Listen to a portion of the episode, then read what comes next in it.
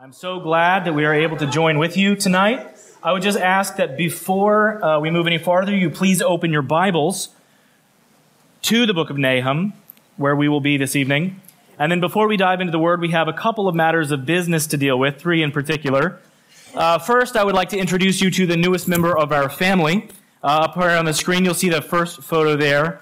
Should be uh, the first.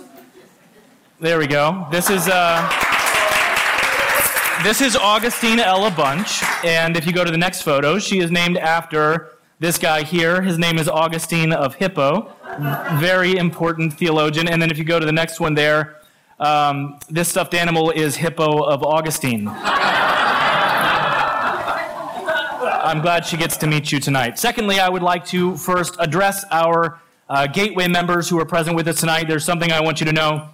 Uh, let's export uh, the singing that we heard tonight back to our church. Was that not glorious? Thank you, North Shore, for letting us join you and to worship the Lord in that way. That is always so sweet and such a blessing. And also, Gateway, I want you to know that if there has ever been anything from my ministry that has been a blessing to you, the Lord has in part given that to me through the teaching and training and mentoring of the pastor of this church, Ed Moore. If you have ever been blessed through my parenting of my children or the way that I love my wife or the way that I pastor the church, I learned those things from Ed. So thank you, Ed, for that. Thirdly, um, I just want to share with you that long before millennials in the tech sector discovered that they could job, uh, jump from job to job, that art had already been perfected by pastors. Uh, I have had conversations when I was in seminary with fellow students who would speak to one another and to speak to me about desiring to have a starter church, is what they called it, where they would go and they would kind of figure out how to be a pastor. And then after a few years, they would jump ship to a larger church that could perhaps pay them more. They would talk about their church opportunities in terms of building a resume. Sadly, this is particularly true of highly gifted pastors who start out in small or relatively unknown churches. The grass is always greener. Well, Ed, I am incredibly thankful that God allowed you to come here and serve this church for thirty years. And I'm thankful that God allowed you to be my pastor for one-sixth of that time. And I'm also thankful that for almost half of that time, you've been one of my very best friends. Uh, church, uh, I want you to know that you don't just have a good preacher here at North Shore Baptist. Uh, take it from me. Uh, I am someone who has listened to thousands of sermons from literally hundreds of different pastors. It's one of my favorite pastimes. And I will tell you that I have never heard a better preacher in all of my life. He is my favorite preacher of the word. And more than that, you have, as a leader here in your church, one of the most influential men in one of the most influential cities in the world in terms of the kingdom of God. And what's amazing about your pastor is not only will he be denying that right now, he wouldn't care if, that it is true. He doesn't care about prestige. He doesn't care about earthly honors. And that is a form of humility that is incredibly rare. He has committed his life's work to putting his hand to the plow here at North Shore Baptist Church and not looking back. And what is greater as that your pastor is truly one of the very best Christians that I have ever known. And Ed, everyone here loves you. I love you. Happy thirty years. But I also think it's fair. Yeah, go ahead. Thank you.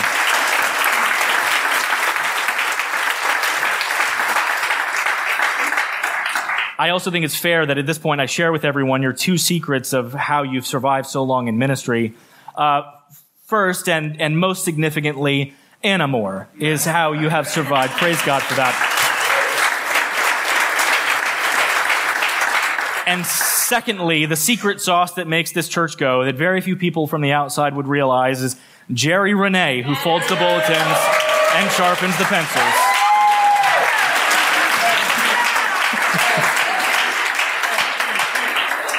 So with all that said, let's turn our attention now fully to the Word of God. Let's begin with a word of prayer. Our God in heaven, I am so grateful. I am grateful for the way that you have blessed this local congregation with a pastor who loves to preach the gospel and with a people who loves to hear the gospel and a people that puts the word of God into practice in their lives. God, I pray that tonight would be no different, that the preaching of the word of God tonight would go forth and that by the Holy Spirit it would be applied to the hearts and acted out in the lives of the people. I pray, God, that this would be something that would help to bring understanding and clarity to a book of the Bible, which is often overlooked. And God, I ask that tonight we would have so much love for Jesus Christ because of the incredibly good news found in the book of Nahum. We pray this in Jesus' name. Amen. Amen. If I had to guess, I would bet that most people in this room could not give a very long answer to the question, what is the book of Nahum all about? Well, let me help you out with that. They say that imitation is one of the greatest forms of compliment, so here we go. The point of the Bible is Jesus. The point of the minor prophets is that Jesus is coming to succeed in every way that the Israelites had failed. And the point of Nahum is that Jesus will not let the guilty go unpunished. Now, in order to truly understand the book of Nahum, we actually have to rewind in our Bibles a little bit back to Exodus chapter thirty-four, verse six. If we don't understand what is being said there, we will never have hope of understanding Nahum. This is one of the most significant moments in all of history. This is the moment that the Lord reveals to Moses the nature and character of God with power and with clarity. It says, the Lord passed before him and proclaimed, the Lord, the Lord, a God merciful and gracious, slow to anger, and abounding in steadfast love and faithfulness, keeping steadfast love for thousands, forgiving iniquity and transgression and sin, but who will by no means clear the guilty, visiting the iniquity of the fathers on the children and the children's children to the third and fourth generation. This would have been one of those passages that every good Jewish child would have memorized. So now if we flash forward a few hundred years, you're going to consider one of those children who would have grown up knowing these words. You just heard a couple of weeks ago preached by Brian Kill, the book of Jonah. Do you remember the point of that book? The point of Exodus thirty-four, verse six, is also the point of Jonah. Why did Jonah run from God? It's not because he was afraid of the Assyrians. It was because he knew Exodus thirty-four, verse six. He says in Jonah chapter four, verse two, O Lord, is this not what I said when I was yet in my country? That is why I made haste to flee to Tarshish. Why? For I knew that you are a gracious God and merciful, slow to anger, and abounding in steadfast love and relenting from disaster. He knew Exodus thirty-four, verse six. The point of Jonah is that God is gracious and merciful and abounding in steadfast love in ways that you and I would never be. But you might notice that Jonah doesn't quote verse seven about God's judgment on the guilty. So what happened to the Assyrians? Well, they heard the word of the Lord and they repented. And Jonah preached it and it brought about some sort of revival there in the land. And the Lord did not destroy them. Now, one hundred twenty years later, the prophet Nahum is going to write about that very same nation. In fact, that very same city where Jonah went as a missionary. But this time, the message is very different. Nahum chapter one, verses one through three. An oracle concerning Nineveh. The book of the vision of Nahum of Elkosh. The Lord is a jealous and avenging God. The Lord is avenging and wrathful. The Lord takes vengeance on his adversaries and keeps wrath for his enemies. The Lord is slow to anger and great in power, and the Lord will by no means clear the guilty. The point of Nahum is that Jesus will not let the guilty go unpunished. This book serves as the epilogue of Jonah. This is the aftermath of the story. So these two books work together to give us a really strong sense of what the Lord is doing in the midst of this once powerful nation called Assyria. However, I want you to notice a very important contrast about these two books, Jonah and Nahum, before we move forward. Jonah was sent to Nineveh. He was told to go there and to tell the Assyrians about what God was going to do so that it would bring about revival. Jonah was given a, mer- a message to carry to them, but now one hundred twenty years l- later, the Lord is going to give a prophecy about them and deliver it not to the Assyrians, but to the Israelites. There is no indications that the Assyrians ever know about this prophecy. We are never told that they are given this message or warned about their impending judgment. This was a message from God about them, but not to them. Whereas the message that Jonah necessarily included merciful opportunity for avoiding destruction, Nahum provides no such grace. So you might be asking yourself about this and saying, how did this happen? How does a nation go from what we saw in Jonah, where they repented, to going to this point where God is saying, I will destroy them? Well, we learn that from this, that revival is certainly not multi-generational. Every single church and every single family is one generation away from apostasy. Consider the people of Israel when they went into the promised land. You remember what happened during the time of Joshua and the great mighty conquest. We see the untrained, unprepared army of Israel winning battle after battle. Why? Because the Lord fought on their behalf. God led the people in. God protected them. God did mighty things in their midst. But after the book of Joshua comes to a close, we reach the book that you are currently studying here at North Shore, the book of Judges. And just a couple of weeks ago, you heard from Judges chapter two, verse ten, that transition to the next generation. And all that generation also were gathered to their fathers, and there arose another generation after them who did not know the Lord or the work that he had done for Israel. Now, here's why I think that's important. Some theologians look back at Nineveh and say, well, they said they were sorry to God, but their hearts never really changed. I don't think that's true, because God seemed to think there was something that genuinely happened, therefore he relented. But they say that because they say, how is it possible that one hundred twenty years later, this book is then written? Parents, this should set as a heavy hand on your shoulder to remind you, you can't save your children, but you can consistently and faithfully point them to the one who can save them. So I encourage you to do so, and I encourage you to imitate your pastor in this way. I encourage you to teach your children in the way that he taught his children the Word of God. Three of his four children are here tonight. If you want to know how he parented them and pointed them, them to the Lord, they would happily share that with you. He was not a perfect father, sharing the gospel perfectly with them, but better than anyone I have ever seen. And I would also ask that you would learn from another aspect of his training of the next generation. There are many things that Ed has repeated to me over the years. Uh, sometimes he will tell the same story once or twice, or he will say the same thing once in a while. And I believe, if I'm not mistaken, the thing he has said more than anything is the gospel is of first importance. The thing he has said the second most is, my favorite time of every week is teaching the children in my Tuesday class. If your kids are not in that class, please make sure they can get there. And I encourage you at home to imitate what he does in ensuring that they know the Word of God and know the gospel. So now, with all of these things understood about the context, let's now move to the passage laid before us. Here's how we're going to proceed tonight. Point number one, God punishes the guilty. And point number two, God vindicates the innocent. Now, it should be noted that both of our points this morning are really just different expressions of the same reality, that God is just. And when I say that God is just, I first mean that everything the Lord does for us or against us is completely justified. He does not have to answer to anyone for his actions. But let's just say, for sake of argument, he did. Let's just say that God really was at some point put on trial. He would be able to show how every single course of action that he has ever taken is in absolute full alignment with what is good and what is equitable.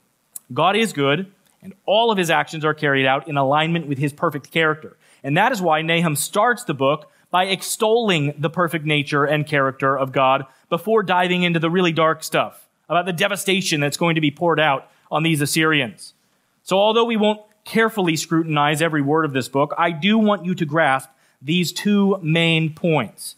They are two sides of the same coin of God's justice. First, we examine that God punishes the guilty. Now, the Assyrian Empire, man, they were wicked. They were horrible. They were the worst. And they were known for extreme and grotesque forms of violence and torture. They would intentionally advertise their savagery so that they might strike fear into the hearts of their enemies. They were famous for flaying the skin off of their victims, and then they would drape them outside of the city walls like flags. And then they would build pyramids in the city squares of the severed heads of their foes. And I'm not even going to begin to speak of the atrocities that history records regarding their activities towards women and children. It was actually difficult for me, as I was preparing, to find a quote from an Assyrian leader that was usable in a sermon, because most of their cruelty included such extreme acts of sexual violence. However, there is one example from a stone carving from the words of the Assyrian king Sennacherib that I will choose to place here. He says, "I cut their throats like lambs. I cut off their precious lives as one cuts a string. Like the many waters of a storm, I made the contents of their gullets and entrails run down upon the wide earth. My prancing steeds, harnessed for my riding, plunged into the streams of their blood as into a river. The wheels of my war chariot, which brings them low, were bespattered with blood and human waste. With the bodies of their warriors, I filled the plain like grass. Happy thirty years, Ed. Consider that this is almost identical in some ways to how God describes their guilt at the beginning of chapter three. He says, "Woe to the bloody city, all full of lies and plunder. No end to the prey. The crack of the whip and the rumble of the wheel, galloping horse and bounding chariot, horsemen charging, flashing sword, glittering spear, hosts of slain, heaps of corpses, dead bodies without end. They stumble over the bodies." Get the picture. These people are making their way through the fields on their horses, and they can't even keep their horses upright because they are tripping over all of the corpses. This is God's simple description of their vast atrocities. Each and every life that laid there on that plain was snuffed out by the cruel warlords, but they were each one a life created in the image of God. Every last one of those who were chased down and tortured was a being who was made an image bearer of God, worthy of human life. What is it to murder? It is to put yourself in God's position and say, I will decide when your life ends. It is my choice when you will enter into eternity. It is a great form of idolatry to commit such an act. The Assyrians, however, they treated their enemies worse than cockroaches or ants to be crushed and tormented for pleasure. On November twentieth, nineteen forty-five, the international body began to uh, an eleven-month set of trials that has now come to be known as the Nuremberg Trials. And these trials paraded dozens of war criminals to stand and testify of their crimes against humanity that took place during World War Two. And the indecency of their actions was only surpassed by the disturbing fact that many of these culprits defended their barbarism. The final act resulted in ten men that were hanged for their crimes. ten men. According to the Holocaust Encyclopedia, it is estimated that more than eighteen million people were unjustifiably killed by the Nazi military. And of those eighteen million, more than eleven million were not military, but civilians. And over one point eight million of those were documented murders of children under the age of fourteen. Now, what if the Nuremberg trials concluded with the judge saying, you know what, look, I I realize that you guys made some mistakes. You took a wrong turn here or there in your life. But you know what? Let's just give you another shot. You're free to go. Is that justice? Or what if the judge were to say, look, I, really, we're all just products of evolution, and survival of the fittest really is the mantra of Darwin, so actually you kind of did the world a favor by eliminating all those people who would not rise up and defend themselves. Is that justice? No. Or what if the judge were to have said, who's really to say if what's right and wrong? I mean, we don't have a real standard to go by here, so although what you did kind of makes me feel icky, uh, I can't actually say that what you did was immoral, so you're free to go. Is that justice? To all three of these, we say, of course not. But if you look at any court in the world right now, these are the three main ways in which they find themselves answering unjustly. The only proper conclusion that could have been reached at those trials was that they were guilty and that they had to have severe consequences for the violence they had displayed. God is a just judge. God will never let the guilty go unpunished. There is no sin that will go unpaid. Every single offense that has ever been made against God will ultimately receive absolute retribution. Consider a few of the ways that God describes the judgment that will come against the Assyrians. Nahum chapter three, verses four and five, he writes, "Behold, I am against you, declares the Lord of hosts." Man, if you don't want to hear one thing from God, you don't want to hear those words. And it continues, "I will lift up your skirts over your face, and I will make the nations look at your nakedness and kingdoms at your shame. I will throw filth at you and treat you with contempt and make you a spectacle." Many years ago, we had a sermon class here at the church where Ed was teaching some guys how to preach. And one of the things he said was, never illustrate your sermons with uh, fecal matter. It's okay if God does it, right? I mean, he... Consider the fact that God says, look, I'm going to shame you so much that I am going to throw waste at you. And I'm going to shame you by making you appear naked to everyone and making them look at you and laugh. This depiction of raw, throwing raw sewage all over them is a reference to how this nation is never going to be honored or respected or remembered favorably, favorably by anyone in the future. Everyone who ever thinks of them will think of them with contempt. I love history. I love to study history, and I, I really enjoy, I, I read about it. I listen to podcasts about it. I, I look at it from all different angles, and I really enjoy studying, especially this period of history. And one interesting thing that I have found is that nobody likes the Assyrians. Nobody thinks that they're the heroes. God speaks of their ultimate destruction, and he says everyone's going to be happy about this. If you go back through and you, you read any historian, they will find ways of taking even the most depraved cultures and finding things to praise about them. You find heroes in the Roman Empire. They will take people like Nero and write favorably about him. But they will never do that about Assyria. And the Lord says in chapter two, verse thirteen, "Behold, I am against you, declares the Lord of hosts, and I will burn your chariots in smoke, and the sword shall devour your young lions," meaning their children. "I will cut off your prey from the earth, and the voice of your messengers shall no longer be heard." Hold on to that little voice about their messengers no longer being heard. We'll come back to that in a little while. God took away their power. He took away their possessions. He took away their prestige. All of the things that they were pursuing ultimately produced nothing. Everything they thought they had gained was lost because of their sin. And because God always punishes the guilty, because God is a just God. Point number two, God always vindicates the innocent. The idea of God's vindication is sprinkled everywhere throughout the Bible. I love that four of the Psalms begin with this plea for God's vindication, saying, "Vindicate me, O Lord." Consider Psalm one thirty-five, verse fourteen says, "For the Lord will vindicate his people and have compassion on his servants." There is a reason why the Lord can say, "Blessed are the persecuted." It doesn't appear that way from this side of eternity, but the Lord will make right every wrong that has ever been experienced in this life. He is going to correct the treatment of his people in and for eternity. But one part of vindication is the judgment of the wicked.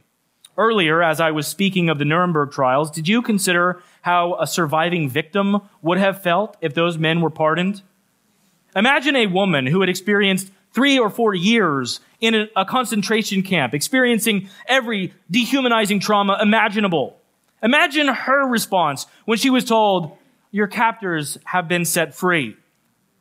Your persecutors are now free to go. They will not be judged." Imagine the personal outrage she would feel. She would have every right to doubt the judgment of that judge. She would have every right to question his credibility and his morality. Consider how this little book of Nahum ends. Nahum chapter three, verse nineteen. He speaks of the Assyrians. "There is no easing your hurt. Your wound is grievous." And that term there literally means it's fatal. "All who hear the news of you clap their hands over you. For upon whom has not come your unceasing evil?" God is essentially declaring that every nation and tribe in the vicinity of the Assyrians, that they had all experienced their cruelty, and nobody was sad when they heard this news. In fact, it says everyone's going to rejoice. They're going to celebrate when they learn that the Assyrians are finally destroyed. In chapter two, verse one, the Lord explains his purpose in the destruction of Nineveh. He says, "For the Lord is restoring the majesty of Jacob as the majesty of Israel, for plunderers have plundered them and ruined their branches." God was bringing about a bitter end to Assyria because they had attacked his children. Now, I'm I'm a pretty easygoing person. Many of you know me. I, I'm I'm pretty chill most of the time. Not many things rustle my feathers, but if someone were to a, attack my children or try to kidnap them, there would be a part of me that would come out that you have never seen before in your life. Like a, a bear on fire, I would I would be destructive in every way to try and protect my children from an enemy. And God says, "You have come after my children, and I am going to respond with great judgment." Which brings us to a very important theological question here. Theology is always very practical. The question is, which side of that fence are you on? Because let's face it, most of us in this room, we're We're not Assyrians, as far as I know. and we're not from Israel or Judah, and we're certainly not living under the old covenant, so where do we fall in this whole scenario? Which side are we on? Are, are we the kind of people that God's going to judge, or the ones that he's going to defend? Well, let me start with some bad news. One of the key truths that you're going to pick up if you read Nahum carefully is that all of the evil things that the Assyrians did to people, God took them personally. And the Assyrians did not know God. They did not trust God. They did not follow God. They did not claim him as their God. Yet, all sin, every last sin, is ultimately and primarily a sin against God. And this means that every single time that you have lied or cheated or gossiped or rebelled or stolen or lusted or complained, God is saying, you're just like them. You're treating me in this way. That activity that you are doing, that sinful action, you might be hurting other people, but primarily you are sinning against me, says the Lord. Every single sin is a way that you fall short of the glory of God. Every time that you sin, you are punching the clock to earn your wages of death. And every time that you sin, you are imagining that you are God and that God is not. So here's the problem. You are guilty. And the promise is that he will by no means clear the guilty. This puts every one of us in a terrible predicament. So the question is, how can God, who will not clear the guilty, still love us and avoid punishing us? Well, in order to answer that question, we first need to consider the other side of the coin of God's perfect justice, that God will also always vindicate the innocent. As we've already established, there are no innocent people, not in this room, not in any room. But here Paul describes all of us. He, he speaks this of us in Romans chapter three. He says, none is righteous, no, not one. No one understands, no one seeks for God. All have turned aside, together they have become worthless. No one does good, not even one. Their throat is an open grave. They use their tongues to deceive. The venom of asps is under their lips. Their mouth is full of curses and bitterness. Their feet are swift to shed blood. In their paths are ruin and misery, and the way of peace they have not known. And he concludes, there is no fear of God before their eyes. In this passage, Paul was creating a patchwork quilt from Old Testament passages to show that we are absolutely unworthy of God. You and I are just as worthy of hell as these Assyrians. Our sins might be different than theirs, but they are just as offensive because God is holy. And that's bad news. But here's good news. Consider the most famous verse in the book of Nahum, chapter one, verse fifteen.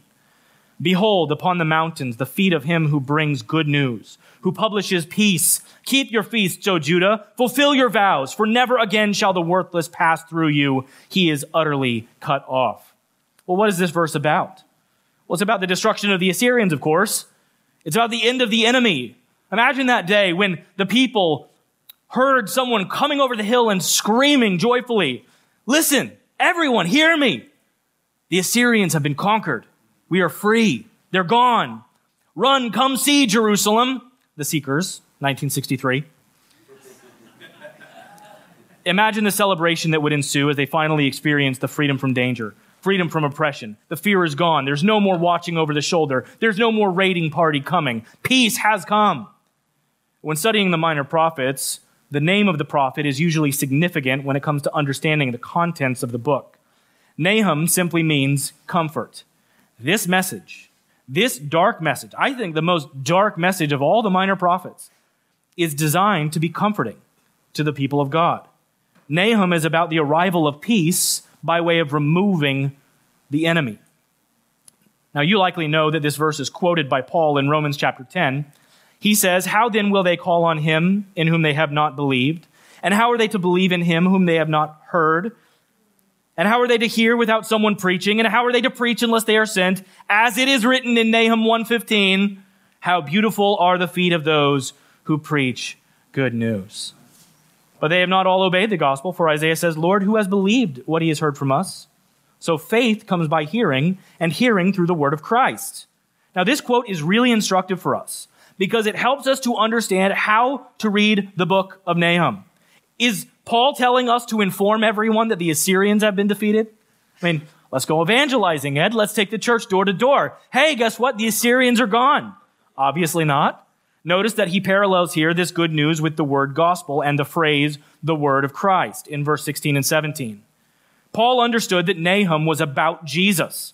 The surface message was that God would defeat the Assyrians, yes. But there's a deeper message that the Messiah would come and the Messiah would defeat the greater enemy of God's people. There is one person who has never sinned. There is one innocent person, Jesus alone. Everyone else is in the guilty bucket. So now we step forward out of Nahum and into the gospel because that is the place where grace and justice meet. So it's important to note that God does not describe himself as fair. If God was fair, then we're all going to be in hell. The cross is a just moment, but it is not a fair moment. For it is there that the innocent Son of God was crushed for our sins and bruised for our iniquities. And the punishment that God the Father laid on him brought us peace, divine self-satisfaction by way of divine self-substitution. That's not fair, but it is just. Jesus bore on himself the sins of many, and when he died on the cross, he died because the sins of his people were on him. Romans three twenty-six says that this act of propitiation occurred, quote, so that he would be just and the justifier of the one who has faith in Jesus. Do you see the point? The point is that through the cross, Jesus makes people who were in the category of guilty move into the category of innocent. That's the way God can be both the just and the justifier. He punishes sin and he justifies his people. The enemy is defeated. Amen? Amen? You don't have to look over your shoulder anymore. Amen? Just like the Assyrian messenger has been cut off, never again to proclaim your doom, so there is now no one that could ever separate you from his love or condemn you. Colossians chapter two, verses thirteen through fourteen puts it like this. And you who were dead in the trespasses and uncircumcision of your flesh, God made alive together with him, having forgiven us all our trespasses by canceling the record of debt that stood against us with its legal demands. This he set aside, but he did something with it, nailing it to the cross. God always punishes the guilty, and God always vindicates the innocent. At the cross, Jesus took our guilt so that he might make us innocent. That is good news. That is the gospel. And how beautiful are the feet of those who preach this good news.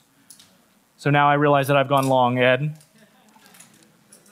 We could we could, uh, we could do a few more things uh, to speak of your uh, ministry here. And I, I could be here for another hour, but if you want me to speak about you for an hour, you have to serve another five years.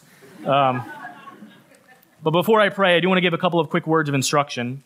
Uh, first of all, there will be no Q and A tonight, and there wouldn't have been anyway because I preached too long. But also, Ed, uh, when I start praying, I know that normally you pop up here. We'll just stay there for tonight. Keith's going to come afterwards. And church, you need to know that tonight there is going to be an offering taken, but not the normal way. Uh, there is going to be an offering tonight to help the students of the church to make their way to Georgia so they can do a mission trip down to Parker's Church. And if you would like to give to that, you can do so either online or there will be an offering plate up here on the table where you can give. But tonight we will not be passing the offering plates. And so in just a few moments, I'm, after I finish praying, Um, Keith is going to come forward and he'll take over for the rest of the evening. Let me pray. Father God, I am so grateful. I am so thankful for your word. Lord, it is such a good message. That good news that is being proclaimed that yes, you have defeated our enemy. You have defeated our sin at the cross. And God, I thank you. I thank you that Jesus punished, uh, that the Father punished Jesus in my place. God, thank you for that. I thank you for every person here who has trusted in Christ and believed the gospel. Lord, I pray that we would be active in presenting that good news to others. And I pray also, Lord, that if there's anyone here that doesn't know you, who is still guilty, Lord, I pray that they would find this good news to be good news and they would trust it and follow Jesus Christ and be saved. It's in his name that we pray. Amen.